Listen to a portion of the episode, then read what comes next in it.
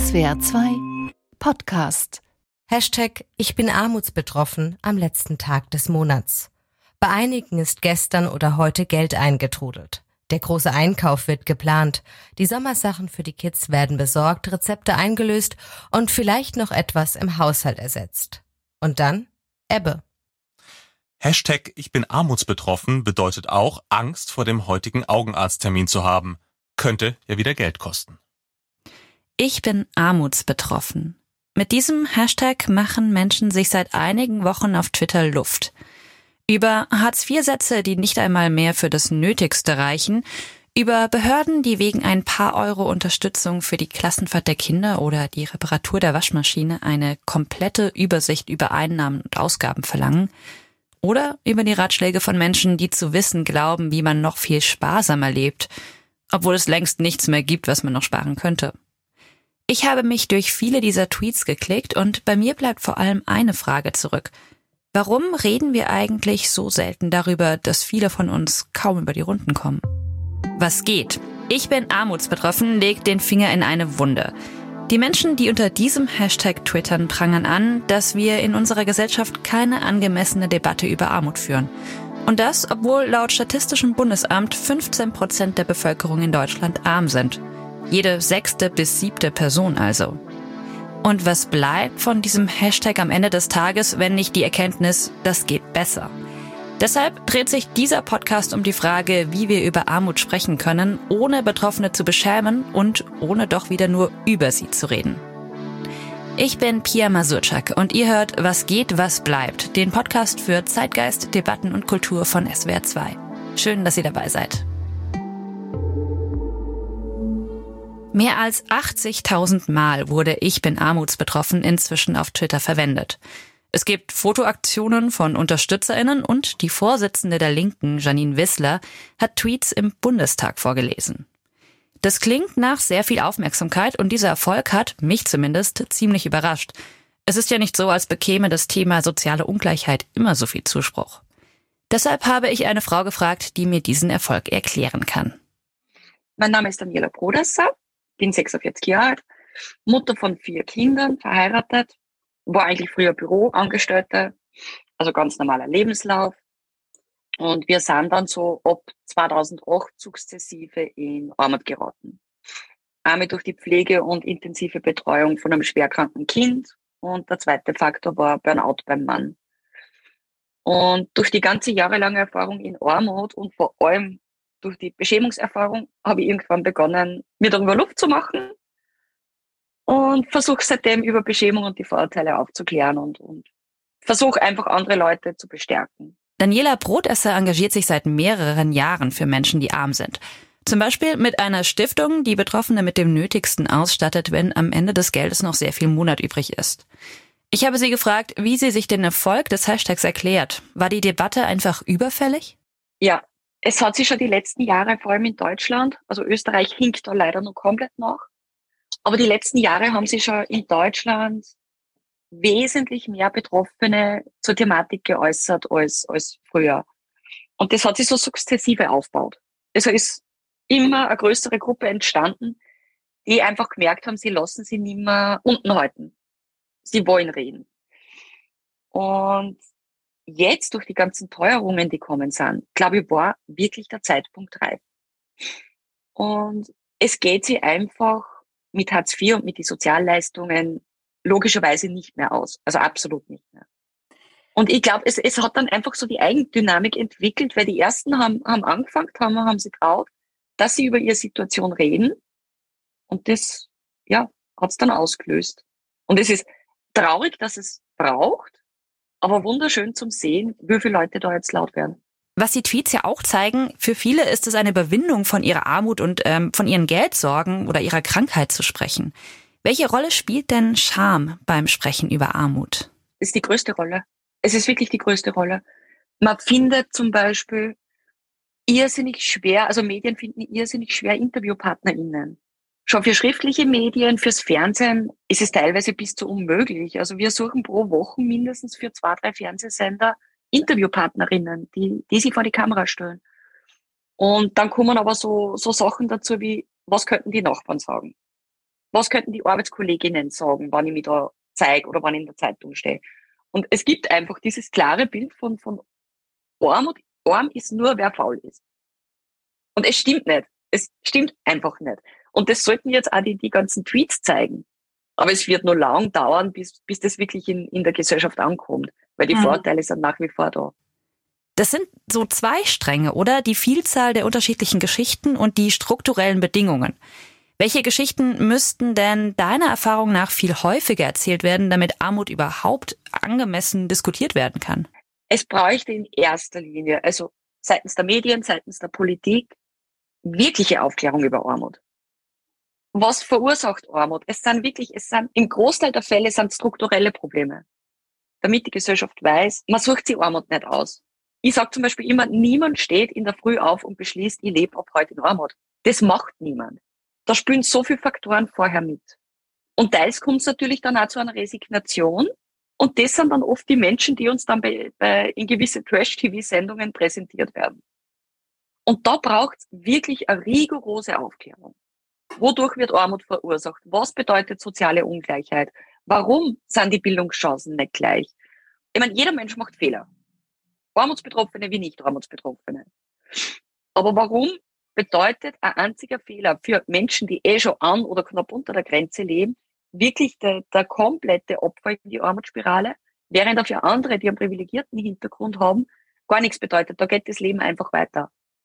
Und auch über solche Sachen soll man reden, weil es wird ja dann oft quasi unterschieden zwischen du bist, du bist ja unverschuldet in Armut und du bist verschuldet in Armut. Und da sage ich, na, jeder Mensch macht Fehler. Und es soll aber auch die Möglichkeit geben, dass man diese Fehler austarieren kann. Die Journalistin Samira El-Wazil, die hat es, finde ich, auf eine ganz griffige Formel gebracht. Die sagt so in etwa, einkommensschwache Menschen werden stigmatisiert, weshalb sie nicht darüber sprechen, weshalb sie unsichtbar bleiben. Welche Neubewertung der Armut braucht es denn, um wirklich darüber sprechen zu können? Was mir zum Beispiel aufgefallen ist, was mir fehlt, sind genau die Geschichten, wo irgendwer sagt, ja, okay, mir ist ein Fehler passiert. Ich habe Schulden gemacht zum Beispiel. Das fehlt zum Beispiel nur irrsinnig in der ganzen Thematik. Und es sind irrsinnig viele Menschen betroffen, die, zum, die sie zum Beispiel Konsumkredite aufgenommen haben oder so Ratenzahlungen. Weil wir einfach in dieser Konsumgesellschaft leben. Und weil wir einfach auch in die Schulen viel zu wenig Finanzbildung haben. Und diese Geschichten sind dann nur einmal in der ganzen Thematik nur einmal mehr schambehaftet. Es ist leicht zum Sagen, oder leichter, man, leicht ist für keinen Armutsbetroffenen, aber es ist leicht zum Sagen, äh, okay, ich bin schon in Armut aufgewachsen, ich habe mir die Ausbildung nicht leisten können und drum wurschtelt die so dahin. Oder ich habe eine Erkrankung gehabt und drum lebe in der Armut. Aber sie hinzustellen und sagen, okay, ich habe da, weiß ich nicht, mit 22 einen Fehler gemacht und bin dann ins Trudeln gekommen, weil Job verloren und die Ratenzahlung nicht mehr leisten können.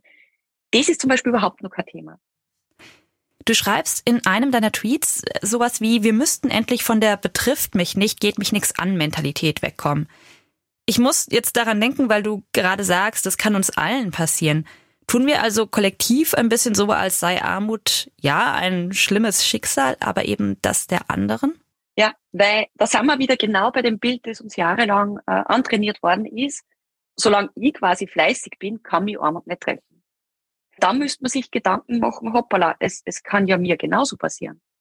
Durch Krankheit, durch einen Fehler, durch Pflegeverpflichtungen. Und das will man nicht wahrhaben. Und das größte Problem dran, warum man es auch nicht wahrhaben will, ist, weil es ihm genau diese Schublade gibt. Wer arm ist, wird in diese Schublade reingesteckt und da will niemand drinnen sein. Und erst wenn wir es schaffen, dass wir diese Schublade aufmachen und Armut wirklich als das dargestellt wird, was es ist, nämlich es kann jeden treffen, erst dann wird der gesellschaftliche Diskurs darüber anderer werden.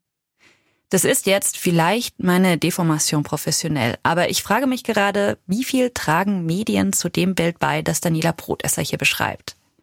Klar, es gibt diese ganz krassen Beispiele in der Berichterstattung, Stichwort Florida Rolf, das war ganz nüchtern betrachtet ein damals 64-jähriger Deutscher, der Jahrzehnte vorher in die USA ausgewandert war und wegen der Behandlungskosten für seine Bauchspeicheldrüsenerkrankung alle Ersparnisse aufbrauchen musste. Der Mann bekam 2003 Sozialhilfe zugesprochen, die unter bestimmten Umständen auch Deutsche im Ausland bekommen können.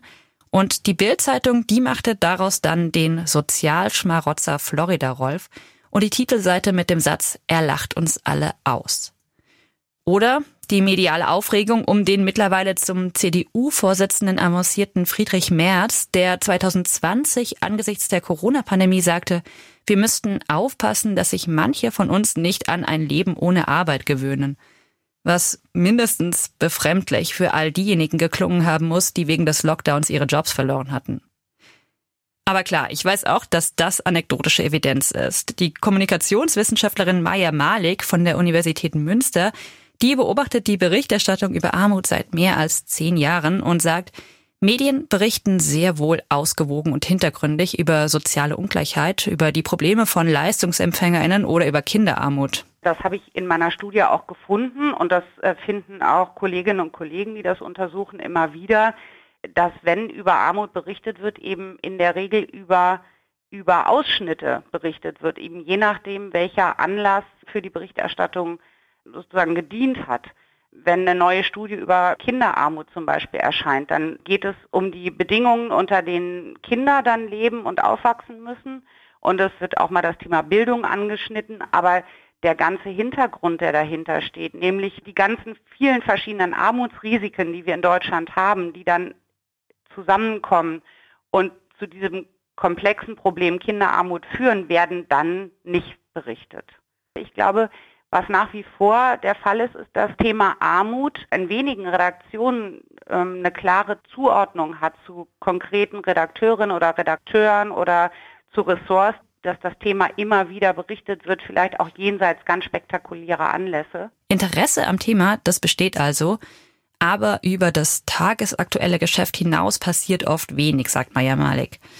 Aber mit dem Anspruch, die Debatte grundlegend anders zu führen, da laden wir den Medien vielleicht auch ein bisschen zu viel Verantwortung auf.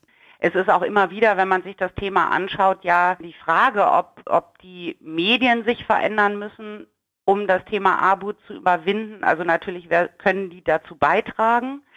Ich glaube aber, dass dieser Hashtag jetzt etwas bewirkt, was die institutionellen Medien an sich gar nicht erreichen können, nämlich dass Menschen, die von Armut betroffen sind und diejenigen, die sich mit denen solidarisieren, dass die zeigen, dass sie auch da sind und dass nicht nur in Anführungszeichen Medien über sie berichten. Und ich glaube, das ist ein großer Unterschied, was die Wahrnehmung auch äh, in der Gesellschaft insgesamt dann ausmacht. Ich trage gerade noch mit mir herum, was Maya Malik gesagt hat, nämlich, dass Medien nur bedingt Einfluss darauf haben, wie wir als Gesellschaft Armut und arme Menschen wahrnehmen. Allein schon, weil sie immer nur von Ausschnitten berichten können. Deshalb wollen unter Ich bin armutsbetroffen ja auch viele zeigen, wie sehr fehlendes Geld und der Mangel an Teilhabe sich durch den gesamten Alltag frisst. Die aktuelle Lage mit den Kartenlesegeräten bei den Einkaufsläden erinnert mich immer daran, dass Armut auch heißt, die letzten zwei bis drei Euro auf dem Konto nur mit EC-Karte nutzen zu können. Was für viele jetzt nicht mehr geht. Hashtag Ich bin armutsbetroffen. Hashtag ich bin armutsbetroffen und möchte noch mal über den Punkt Gesundheitspflege im Regelsatz sprechen. Dafür sind monatlich 17 Euro und 14 Cent vorgesehen. Das reicht für Menschen mit Uterus kaum für die Pille und Kondome. Bei solchen Erzählungen, da wird mir klar, ich kenne eine ganze Reihe von Leuten, denen es genauso geht. Oder gegangen ist und mich eingeschlossen. Bei den meisten zum Glück nicht dauerhaft.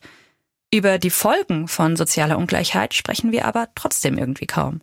Warum ist es so? Welche Folgen hat diese Anspannung, ständig darüber nachdenken zu müssen, ob es diesen Monat vielleicht gerade noch so reicht? Olivier David hat sich anhand der eigenen Herkunft als Sohn einer lange Zeit arbeitslosen, alleinerziehenden Mutter mit diesen Folgen auseinandergesetzt. Keine Aufstiegsgeschichte, so heißt das Buch von Olivier. Es gehört zum Genre des erzählenden Sachbuchs und darin versucht er zu ergründen, woher seine Wut und seine Depressionen kommen, mit der er als Erwachsener zu kämpfen hat. Und darauf kommen wir auch gleich zu sprechen, aber erst einmal wollte ich mit ihm über das Schreiben selbst reden. Wie lässt sich Armut erzählen, ohne die bekannten Klischees zu wiederholen? Denn dass eine Kindheit in einer armen Familie ganz anders aussehen kann als die Bilder in unseren Köpfen, das wird sehr schnell klar. Wenn Olivier zum Beispiel erzählt, dass er und seine Schwester beide auf der Waldorfschule waren.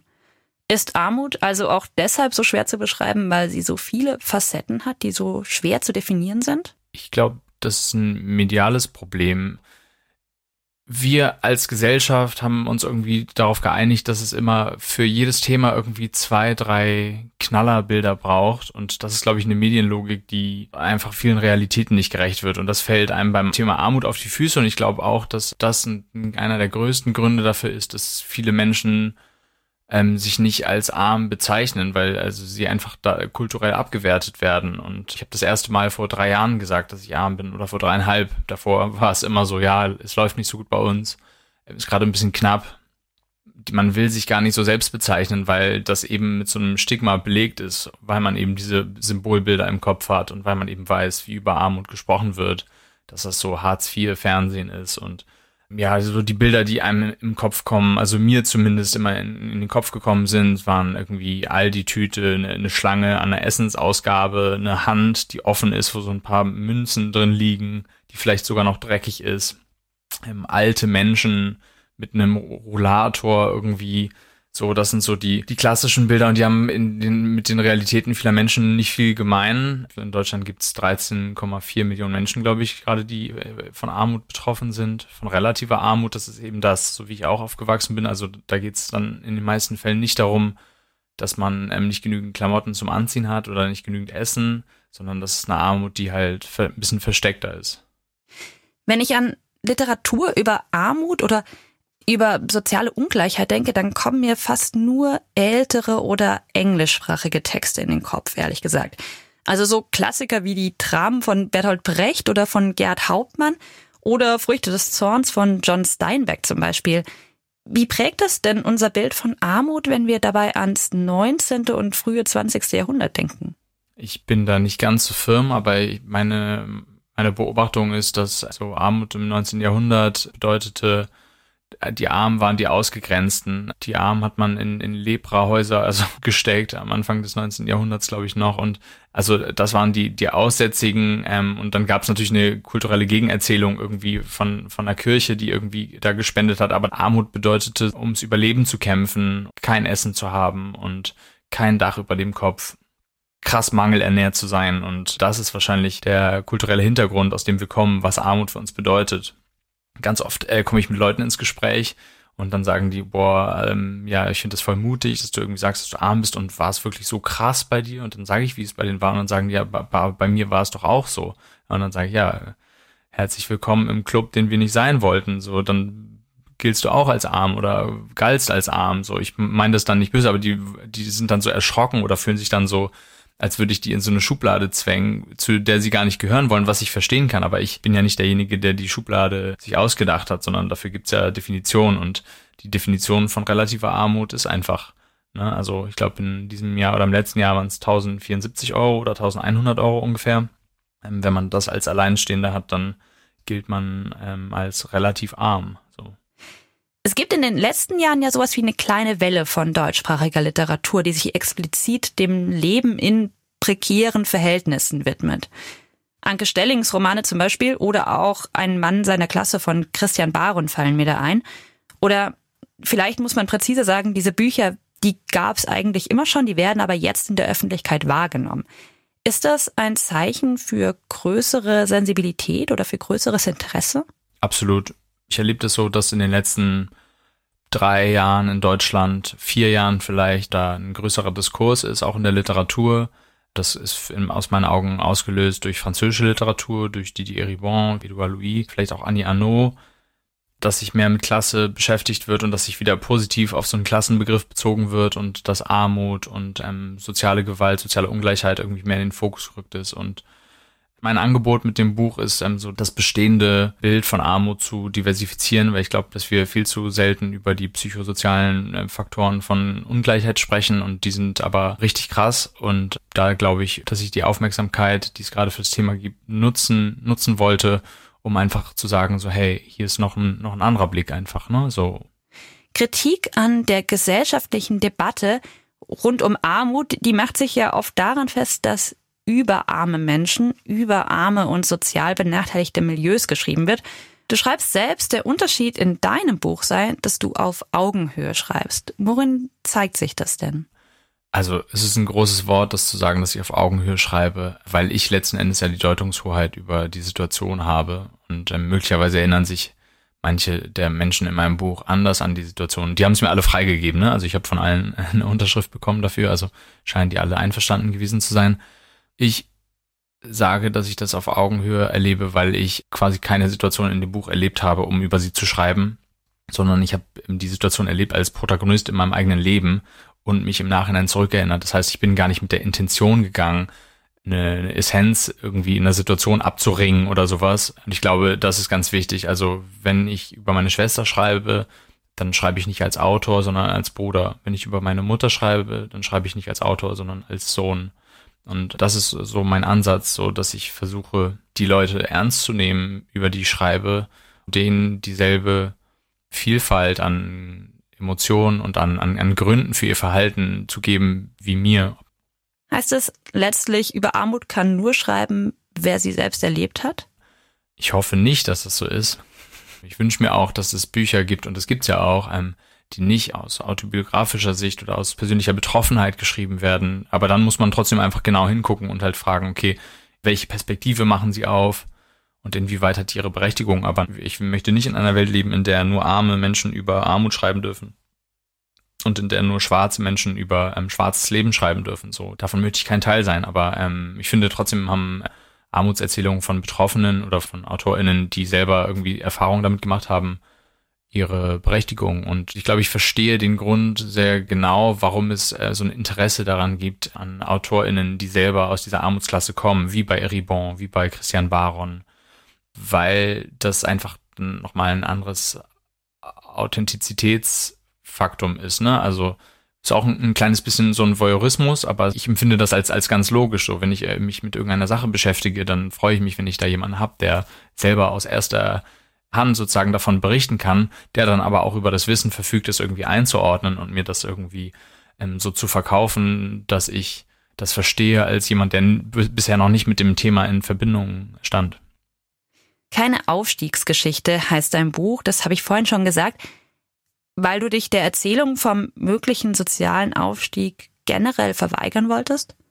Ich wollte schon Kritik üben an diesem Aufstiegsfetisch dass so eine Gesellschaft und eine Medienlandschaft ganz doll diese kulturelle Erzählung braucht davon, dass es jeder irgendwie schaffen kann, wenn man sich nur genug reinhängt und die Zahlen, die zeigen ja alle was anderes. Also wir leben in Deutschland ja in einer Erbengesellschaft und nicht in einer Leistungsgesellschaft. Der größere Teil unseres, unseres Reichtums, den wir haben als Gesellschaft, der wird ähm, weitervererbt und der wird nicht erarbeitet. Und es gab vor eineinhalb Jahren, als ich auf den Titel gekommen bin, so berechtigte Gründe für mich, dass das auch wirklich kein Aufstieg ist bei mir. Ich habe kein Abitur gemacht. Ähm, ich habe nicht studiert. Also ich habe im Herbst vergangenen Jahres angefangen zu studieren. Ich bin 33. Ähm, kreatives Schreiben in, in Hildesheim. 30 ähm, bin ich zu meiner Mutter zurückgezogen für drei Monate mit der Aussicht auf ein Praktikum bei der Hamburger Morgenpost. Ich habe damals in einer Einzimmerwohnung gewohnt und habe die untervermietet, weil ich mir das Praktikum sonst gar nicht hätte leisten können. Ich habe meinen meinen Job gekündigt für dieses Praktikum und dann hat es irgendwie geklappt und dann durfte ich dann Volo machen ein Volontariat, also eine journalistische Ausbildung. Und 19 Monate später haben meine Depressionen so doll gekickt, dass ich nicht mehr weiterarbeiten konnte in dem Beruf und aus Hamburg weggezogen bin, ein halbes Jahr komplett Ruhe brauchte. Also ich habe Krankengeld bekommen und habe da mein Buch geschrieben. Und in dem Augenblick kannte ich niemanden in der Literaturbranche. Ich wusste nicht, wie man ein Buch schreibt. Ähm, ich hatte berechtigte Zweifel daran, dass es vielleicht veröffentlicht würde. Mir ging es total, also körperlich und psychisch total scheiße. Und da dachte ich mir, welcher Titel passt besser als, als dieser. Und jetzt mit dem Studium, mit dem Wissen, dass ich ein, Buch veröffentlicht habe, auch dass es irgendwie in den Medien rezipiert wird und ich irgendwie in Talkshows sitzen kann und so, gibt's da natürlich irgendwie ein berechtigtes Gespräch darüber, ob jetzt nicht irgendwie einzelne Aufstiegskriterien erfüllt werden, äh, so Stichwort Bildungsaufstieg. Aber trotzdem finde ich das auch ähm, immer noch ein ehrliches und richtiges Gespräch darüber zu sagen, okay, ein kreatives Studium überführt einen jetzt nicht per se in einen sicheren Job, so oder bewahrt eigentlich per se vor Altersarmut. Und ich kenne meinen Rentenbescheid und ich weiß, was mir droht und deswegen finde ich, ergibt der Titel auch heute noch Sinn. So. Im Epilog schreibst du dann, es sei stattdessen vielleicht eine kleine Geschichte der Emanzipation. Was unterscheidet denn Emanzipation von Aufstieg? Emanzipation bedeutet in diesem Kontext für mich, dass ich mir den Raum schaffe, an dem ich so sein kann, wie ich will, weitestgehend. Und ganz konkret heißt es für mich, ähm, so mir wurde qua Geburt der Platz zugewiesen, arm zu sein. Und wenn man sich anguckt, wie viele Menschen, die arm sind, psychisch erkranken jedes Jahr, dann wurde mir eigentlich von der Gesellschaft auch der Platz zugewiesen, psychisch zu erkranken. Mir wurde der Platz zugewiesen, an der Kasse zu sitzen oder am Lager zu arbeiten, weil Leute wie ich eben da selten rauskommen, das sagen die Zahlen den zurückzuweisen, diesen Platz und zu sagen, nee, mein Ort ist der Schreibtisch und ich äh, möchte mein Geld verdienen damit und sei es irgendwie auch nur wenig, aber ich möchte mein, mein Leben damit bestreiten, dass ich über verschiedene Themen reflektiere, dass ich als Journalist arbeite. Das ist eine Geschichte der Emanzipation und das sozusagen war nicht der Platz, der für mich vorgesehen war. Diese Erzählung vom Tellerwäscher, der zum Millionär wird, die war schon immer eine Ausnahme, klar. Aber als gesellschaftlich mächtiges Narrativ hat sich uns diese Idee dann doch irgendwie eingeschrieben und sie wird uns auch vorgehalten werden, wenn wir es nicht schaffen, was auch immer schaffen bedeuten mag. Umso wichtiger finde ich, dass Olivier David diese Geschichte hinterfragt, die wir uns erzählen. Denn das, glaube ich, erlaubt uns auch, Solidarität mit denen zu zeigen, die in dieser Geschichte nicht vorkommen. Das war Was geht, was bleibt, der Podcast für Zeitgeistdebatten und Kultur von SWR 2. Danke fürs Zuhören und vielen Dank auch an diejenigen, die ihre Geschichten auf Twitter geteilt haben. Host dieser Folge war Pia Masurczak, Redakteurin war Feline Sauvageau und das Sounddesign kommt von Markus Nolten. Und wie immer gilt, wenn ihr Themen habt, die wir uns dringend anschauen sollten, dann her damit. Schreibt uns einfach auf kulturpodcast.swr.de.